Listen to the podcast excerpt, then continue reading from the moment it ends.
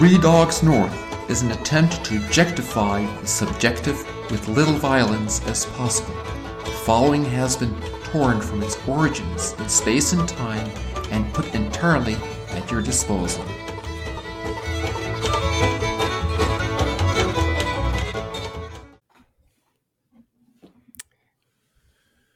My, am I coming through my microphone? Yep. You sure are. Your sound is tall. Yeah, your sound is quite tall. Huh. That's great. Yeah, it's good. It's taller than ours. Yeah, but in reality, I'm actually taller than both of you guys. Mm-hmm. Do the listeners much, know that? Much taller. I think they know that from that famous tweet, Mike Stand. What an amazing tweet. What an am- Wait, do we still have a Twitter account? No, I, I think I canceled it. Oh. Let's get that back going.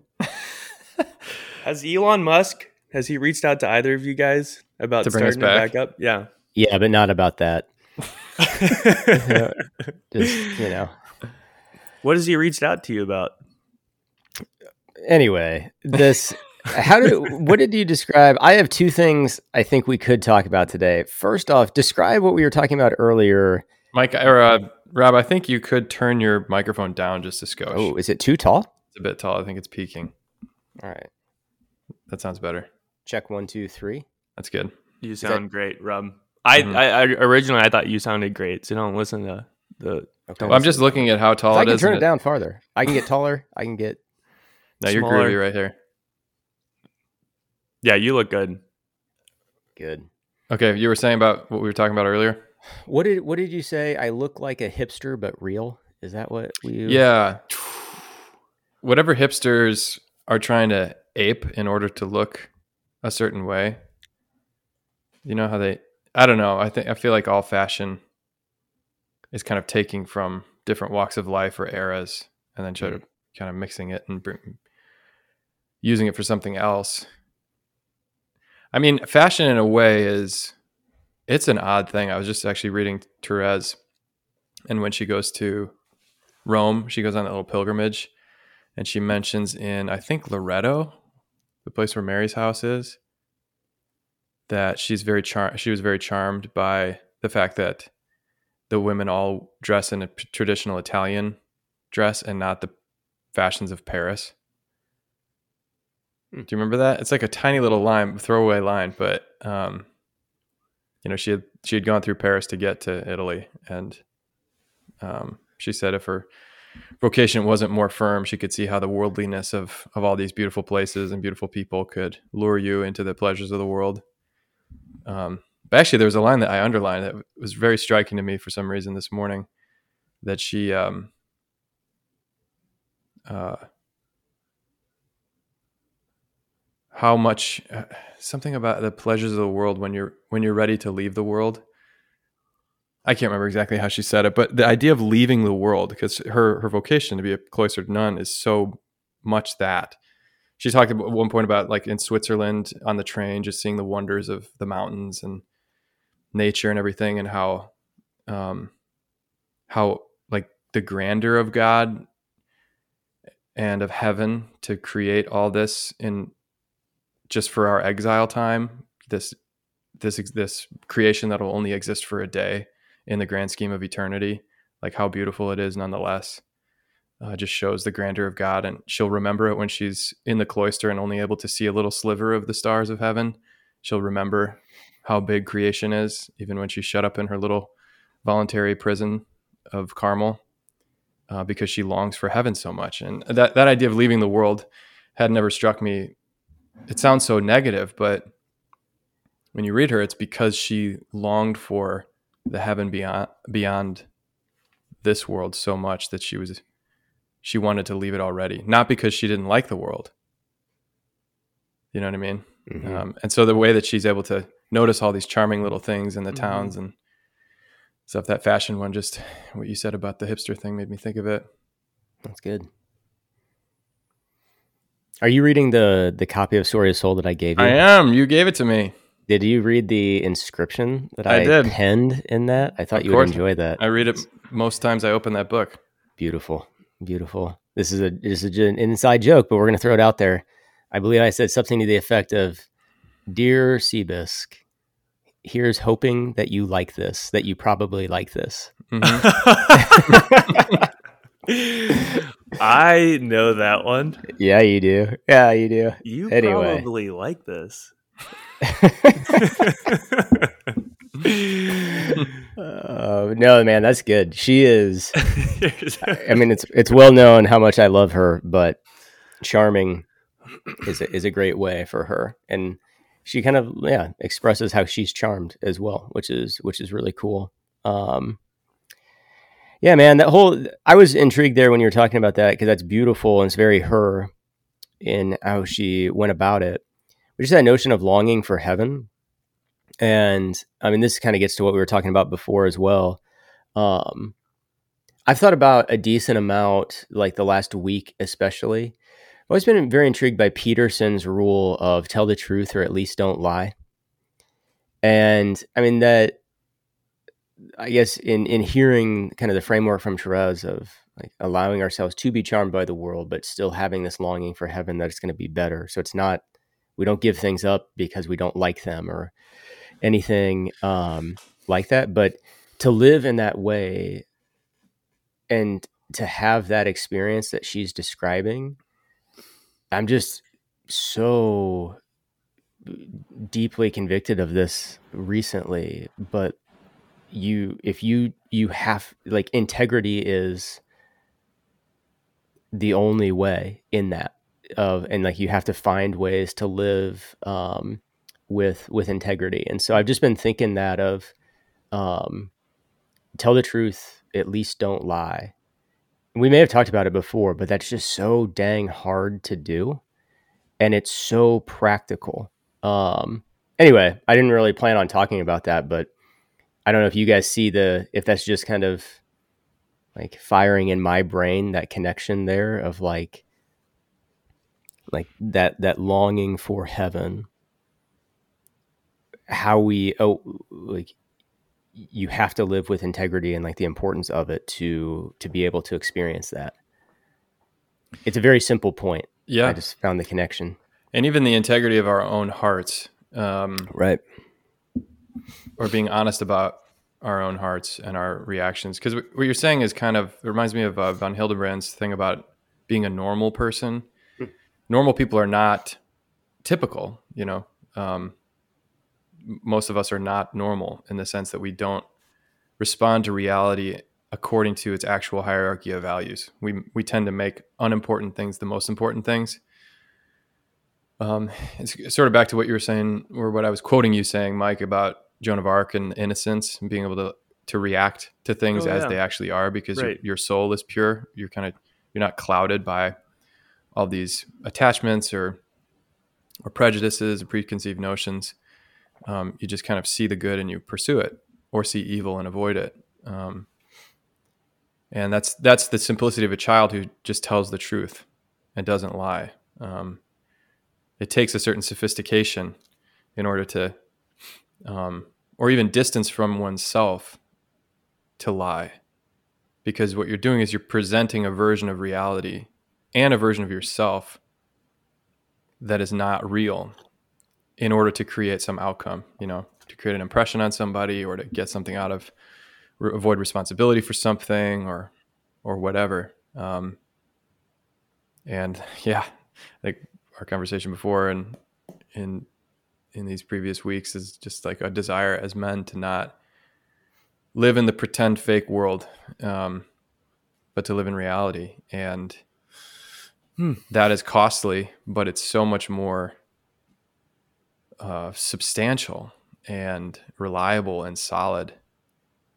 But where I, the rubber meets the road for me is realizing like my own heart's abnormalities, you know, and being honest about that and having integrity about that and being like, this thing makes me react strongly for some reason. And I can tell rationally that's not normal. So can I talk to God about that and be honest with close confidants and and be a man of integrity and, and actually present the real me uh, acknowledge my own meanness, you know? Um, and that's, that's pretty tough. Uh, cause it's the, the temptation, especially, I mean, maybe just I speak for myself, is to, to repress, to manage, to take care of, be self-reliant so that, um, who I am or my desires or my, my most intimate self is not like in danger of being wounded or exposed, you know? Um, but it's just like, no, there's no peace there. There's no, there's no way to actually live that way. Um, you end up believing your own press and thinking you're the person that you're pretending to be, and you're not, which sucks. And you have this whole dissociative thing, and you start treating people like objects, and it sucks. I'd much rather be a real person who loves real people. And if the real people need to hear some hard truth, you just say it. Yeah. That's, that's it's the, just such a simpler way to live. I know, it's crazy. Right. I probably said that in the least simple way, but that's what I meant to say. Yeah. Yeah. Well, just that... let go and let God. Jesus, take the wheel. Uh, that's why Peterson's so big on the, I mean, I want to make fun of you because you sound like Pinocchio. It's like, I'm a real boy. But that's what that whole story is about, is becoming, yeah. becoming real. Um, wait, and it's, it's super interesting because it's actually the safer way to live in the long term, even though in the short term, it can occasionally be more advantageous to tell a lie, which is pre- presenting a fake creation, which is weird because, yeah, it's just unbelievable how powerful words are. I think we talked about it last time, but you can use your words to build up the kingdom of God, or you can use words to actually tear down the kingdom of God. And like, that's very poignant, and you can feel it Uh, impressively when you speak to other people. Are you using it like g- gossip? I'm going to use my words to tear people down. It's mm-hmm. the antithesis of of the gospel. It's the opposite of God, and I think that's why like gossip and using our words well is can be so powerful. Or I can use my words to build somebody up. Like, wow, that's actually a cooperation with the creative word of God. That's so insane that we can do that, man. Mm. It like that we have that capacity to cooperate with the nature of God into that reality can actually be shaped around our word. But but the deal is that why it's safer in the long term to constantly live in the truth is that reality will break through eventually. And I think that's why it's so scary when people live are living a, a lie, like there is hypocrisy or duplicity, because at some level we know if all I'm doing is image management, which is I am one way, but I want to present myself another way, which is untrue, and it's not consistent with who I actually am, eventually reality is going to break through, which means I'm constantly looking at the world defensively so that I can wax on, wax off here, wax on, wax off here, because it's going to penetrate through. And like, I just like kind of continue this little tirade here. I, I think that's why um, the Flannery O'Connor idea that grace can be so violent, but mm. also like powerful. I think that's another way to say like reality can be so violent and powerful because sometimes it has to like break through some things that you really care about, and it has to be uh, like dramatic and excessive, or else we can just ma- manage it, image management. Mm-hmm. Mm-hmm. It, it's really gotta you gotta lose a leg. You gotta be you gotta be pierced, like stabbed by reality in some way at, at certain points in order for that facade to be broken, or else we're we're pretty dang resilient and we can patch that up pretty quickly. Like sometimes those A-bombs that come off and they shatter your self-perception, or like they shatter your other your ego. It can be violent, but it can also be a real grace, because that that's how Jesus that's how reality works. Yeah. And also what's real is invisible. um I'm, I'm struck again by something I'm thinking of from Therese uh, on her trip when they go to Loretto and see the house of the Blessed Mother, and how God was, God, of course, is preparing for us a place in his heavenly kingdom or his heavenly house where everything is glorious and he is manifest for who he is. And so are we. That's real. Um, but he also, in order to make us hunger for it, is happy to show us his earthly house, which is poor and hidden. Um, and that, that idea of the, a person who's living, I mean, the Athos monks. Come Here we mind. go, baby. It's been too long. They're like so far from the center of Earth's, of Paris fashion. They couldn't be farther from the things that the world thinks are significant, but they are living real life. Yeah. Um, and that I think is what I feel called to in this, it's like certain monasticism of the heart. I can't remember where I read that in I P F, um, where what's real is this hidden, hidden thing that's going on in your heart. And that's what Flannery O'Connor's stories also are, are revealing in, in violent, visible ways. It makes manifest like the real violence yeah. of what grace is doing in a person's heart and Great. the choices they have to make. Like, do I cut off my arm in order to enter the kingdom? You know, because yeah. it's better to enter heaven with one arm than Gehenna with both of them. That's the choice. A lot of times, am I going to tell the truth? Am I going to, or am I going to um, choose to maintain my, the integrity of this fake image? Mm-hmm. Uh, so that I don't have to go through the, the pain of, of losing my limb. I don't know. I've never, never thought about that parable in that context before, but that's, that is kind of the stakes, I feel like, sometimes. And when you see a simple soul like Therese just saying like, oh man, I just can't wait to leave the world. And it's not a negative thing where the world is so bad. She's not a Puritan. She's just like, I've tasted something so much more real and I, I just want to live in it now. I'm fifteen. I just, I can't, can't but do everything in my power to get there.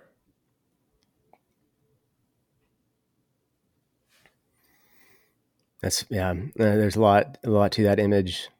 And what's cool about her too, is that, um, I mean, with the, the Flannery, um, parallel there is we've never, we've never put in the, I've never heard this language on Therese's life, but like she, like she suffered like violence of grace in the most ordinary moments. Mm-hmm. Like I'm, I, I go back to the one of, she wanted to talk to her sister who is the mother superior so badly because just for like a little joy of the day, but it broke the rule of Carmel, even though it sounded like none of the sisters really followed this particular rule. They were supposed to be silent at this part of the day.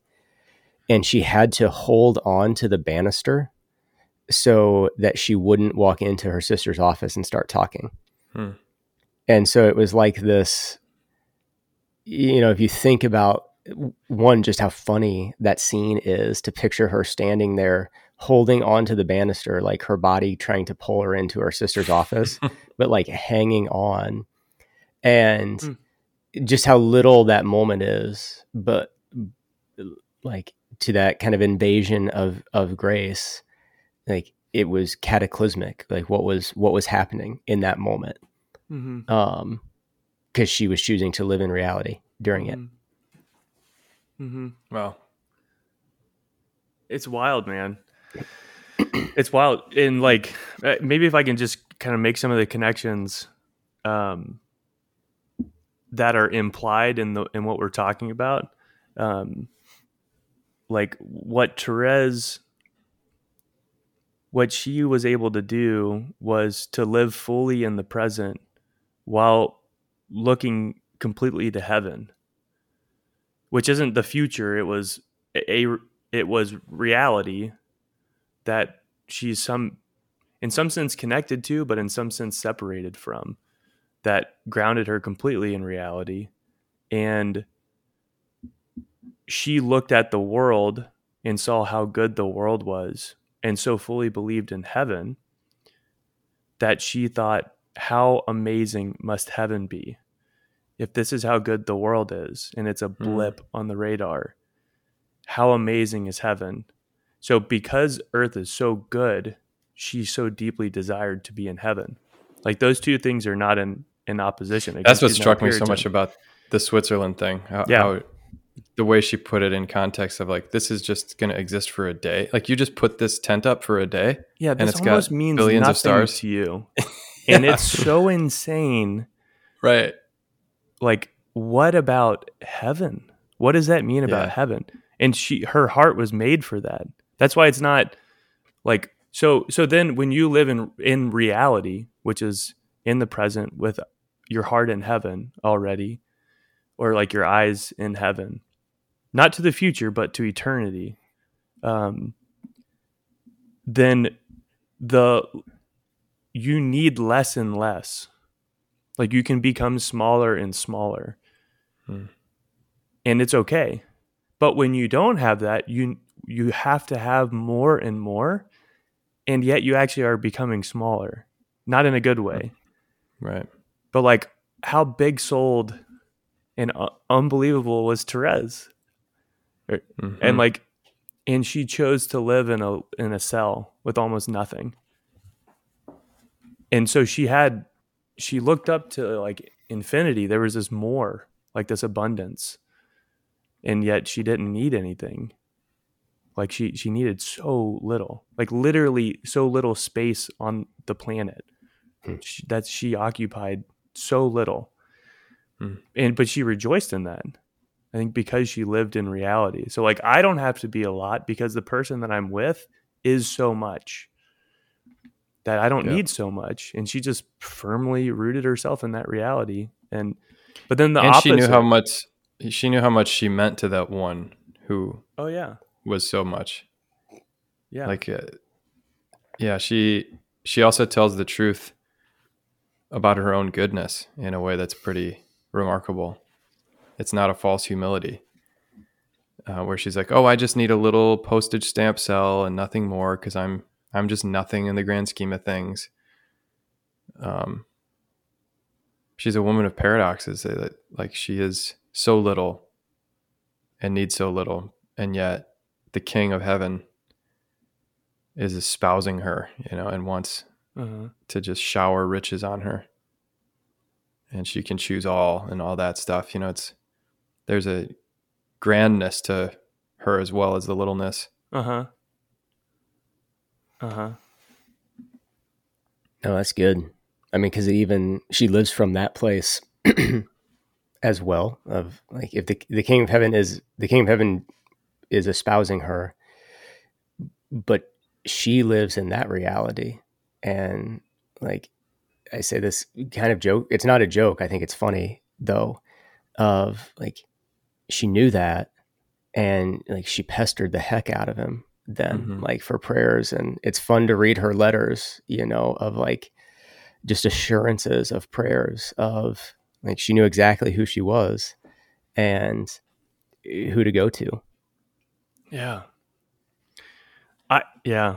She experienced life so intensely, dude. Yeah. It's crazy. Cause it's like all these little moments where they are not little to her. That's part, that's why her, her story is so powerful. Cause it, it, it illuminates reality and what it actually looks like, which is true for everybody across the board. And so if this little moment can be like this cataclysmic event of grace, how many of those do I just drive by obliviously that hmm. I'm not tuned into? And so she kind of tunes you into the the littleness, the grandeur of the littleness, I guess. Um, and it's like, I, I think it comes with a certain type of personality and a certain type of person. I, I think she just experienced life intensely. Yeah. And I, I know people like that. I don't know if y'all do. Uh, yeah, it's just like everything is, they just live intensely. I don't know. I don't know how else to put it. Like what would be kind of insignificant to somebody else, their experience of it is like very passionate and, and, and hardcore. You're like, holy cow, I just thought we were getting breakfast, but like, that was a really intense moment for you, you know? Yeah, you know, I go back to the realness thing. I was thinking about that too. Like when when one is living this Jordan Peterson rule, tell the truth or at least don't lie. Um, I think the more real you become to yourself and others, the less you are interested in people not being real to you. Hmm.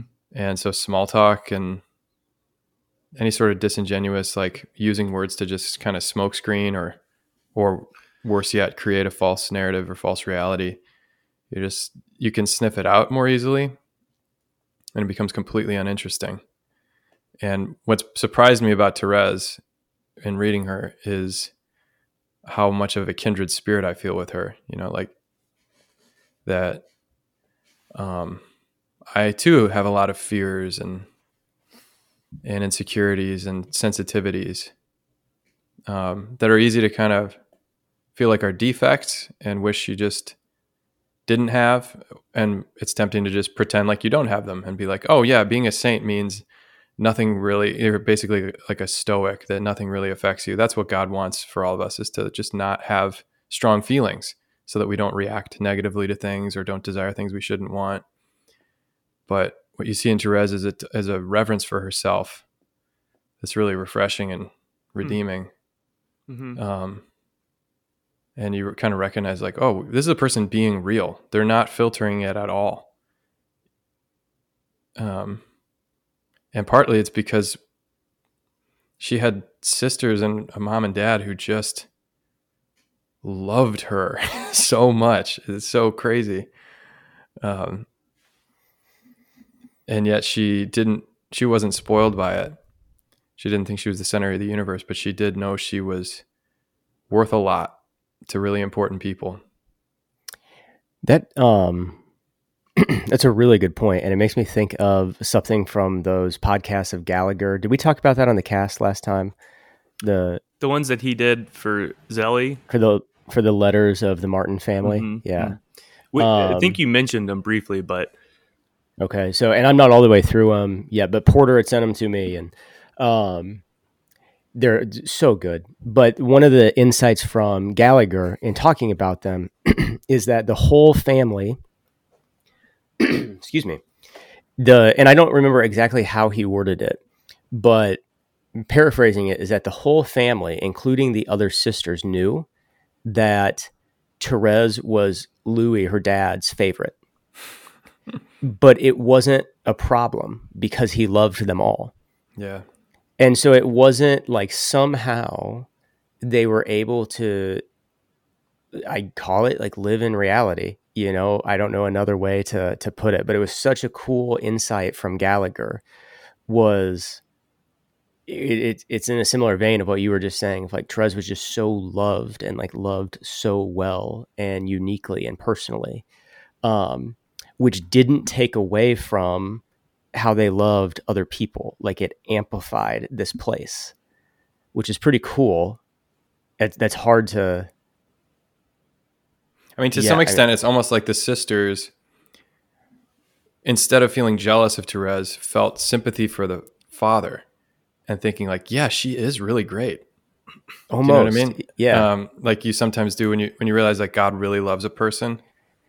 And you're like, wow, I really love them too. And it's so, it was so crazy that they would let them be in my life, you know, that mm-hmm. God would let this person be in my life with how much he loves them. Um, that, sometimes as a priest, I think you get that feeling. Pretty, I imagine as a parent too. Um, you just feel a, a sympathy with God's heart who loves so intensely, but not in a zero-sum way where like the more one person gets it, right. The less I get it. um, Did, did do y'all have uh, favorites in your family? I think I'm the favorite. We have least favorites.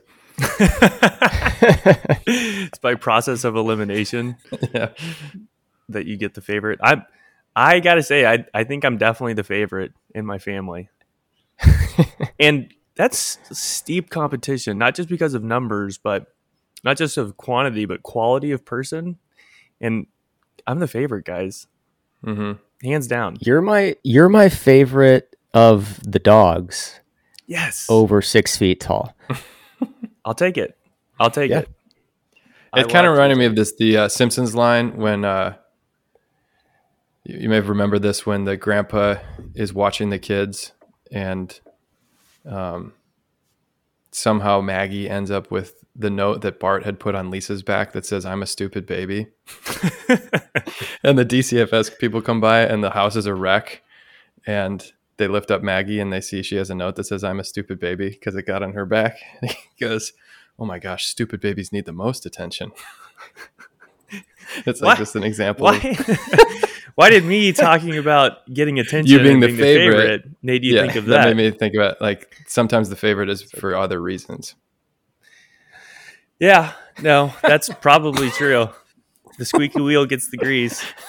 That's another way to say it. It's interesting. It's hard to even.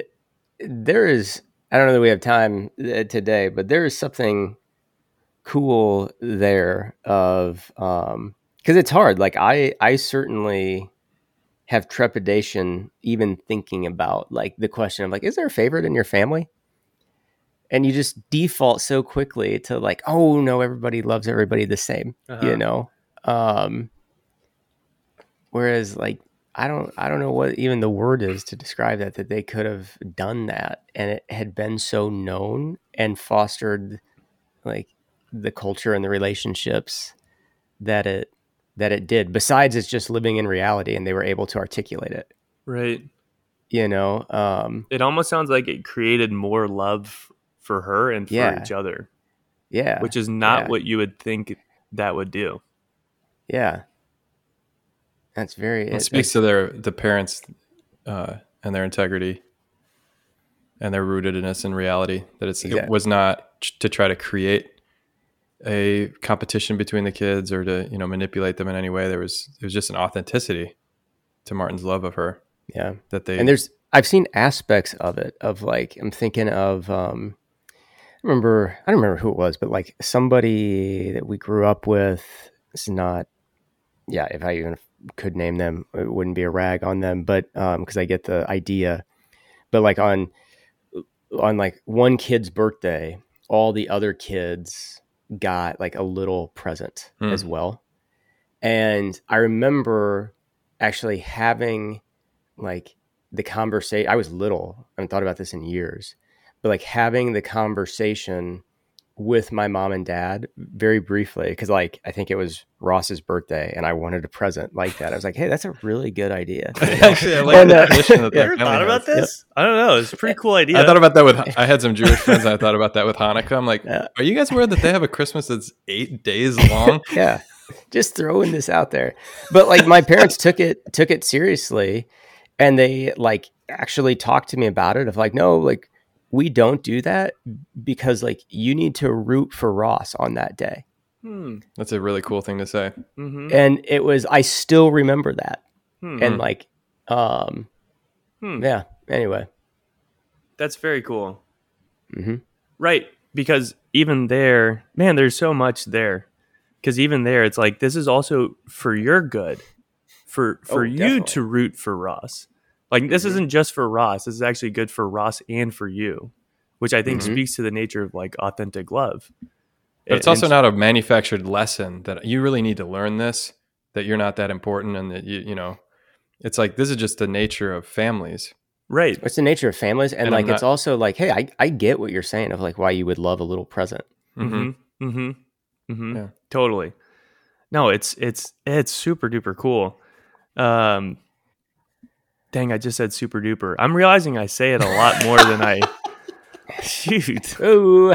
There it is. Uh, yeah, but you're just... I mean, to try to stand outside yourself and filter that would be so fake that you should just let it go. I, I need to be and, true to oh myself. My mm-hmm. Being real means being the worst version of yourself. Dang, dude. It's... Yeah, because that also means that in, in Therese's family... It wasn't, it didn't spark jealousy because each individual also knew that they were loved by him. Yeah. Which is really powerful as well. Mm-hmm. Um, yeah. It's, and like you said, Connor, it's like, not only did they feel, did they know they were loved by their dad, but they could also recognize Therese's goodness which I think lent them to living in reality where they're like, I mean, have you seen her? Like, have you talked with her? She's pretty mm-hmm. awesome. Like, can't I didn't blame that. Therese loved the crud out of them too. They, absolutely, absolutely. Mm-hmm. But it's it's non-competitive, right? Yeah, yeah. And to actually be able to live in that in that reality, it's just way more fun, man. It's way more fun. Mm-hmm. Like, imagine hanging out with your family when you're not constantly trying to fill that hole. Mm-hmm. Then mm. it's, it's just self-forgetful, self-forgetful and pouring into other people, which you now enjoy, and you get to see how much they enjoy it as well. Mm-hmm. That's a big souled life, man. Yeah. Invitation to a big souled life. And I think why it makes it convincing that um, her parents were saints, because yeah. um, they have these humongous hearts that can tell all their children, I would die for you. Like, you, you're extraordinary and cherished. Um, but so is your sister, and maybe even a little bit more than you, you know, uh, that paradox balance between you are one in a, you're one of a kind, uh, cherished, but you're not the center of the universe, and you don't need to be in order to be, to feel at home or to feel you have a place. That's just so real and authentic, man. Because it just shows, like, Louis just couldn't help himself, man. Like, mm-hmm. he just loved her. Or that one little scene where she remembered from when she was like three three years old. She's on a tire swing or something, and uh, he says, "Come over here, my queen, and give me a kiss." And she said something like, "Come over here and get it." And he just walked away, and she felt like her sister looked at her like, "How how could you speak to the fa- her father like that?" or something, and she ran to him in tears and was like, "I'm so sorry." You know, that she would even make, like, her privileged status with him put her, him at her service in some way, or that she could take him for granted. It, it's so mutually reverent, it seemed like, even from the time she was a l- tiny little hmm. person. Yeah. It's also, I don't know this, yeah, that it follows exactly, because it's so reverent and it's so magnanimous in so many ways. Um, and it's so opposite of, like, prudishness as well.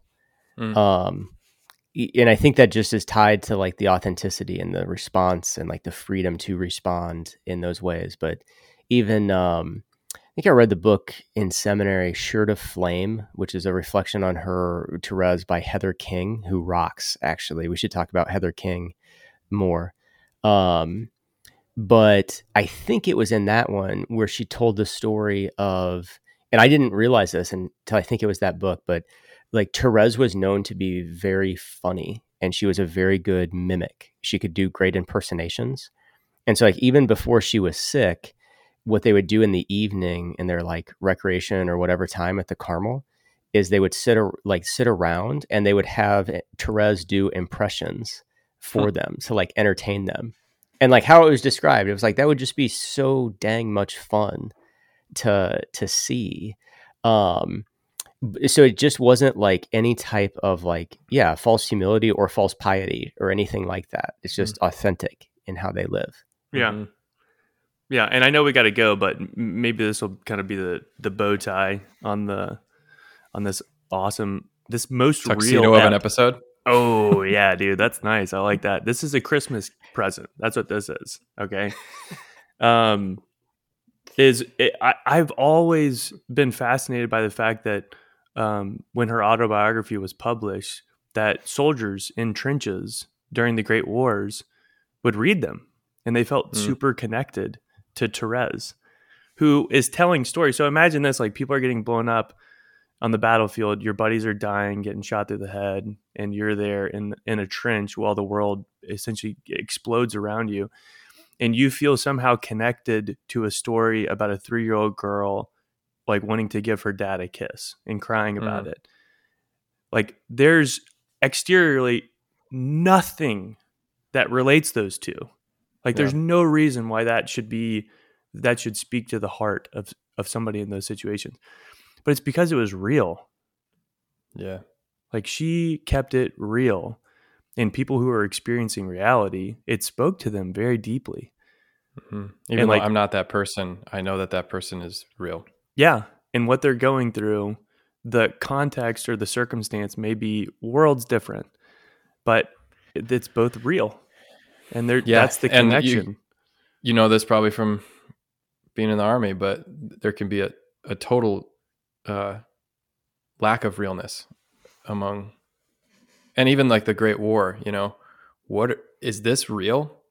Yeah. We're fighting over what, you know, um, we have all these big guns and bombs and armies, but uh, it's all about, at the end of the day, the Shire. That's what we're fighting for. If we're fighting for anything worth a darn.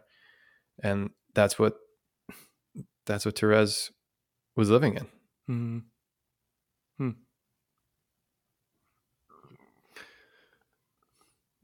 Well, I got to get going, guys. Good talk.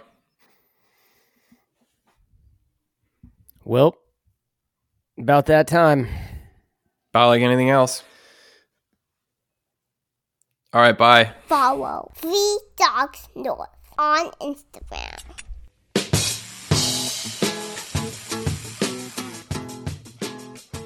Are you ready? Okay. Three Dogs North are Juice, Seabisc, and Michael Metz. Conversations have been edited to sound smarter. Audio and transcripts of this episode are exclusive property of Mundelein Seminary and may not be rebroadcast without the express written consent of Major League Baseball. Down below, I don't see their last second curves toward a horizontal flight. All these birds just falling from the left. Thank you, dogs. Thank you, dogs. Good girl.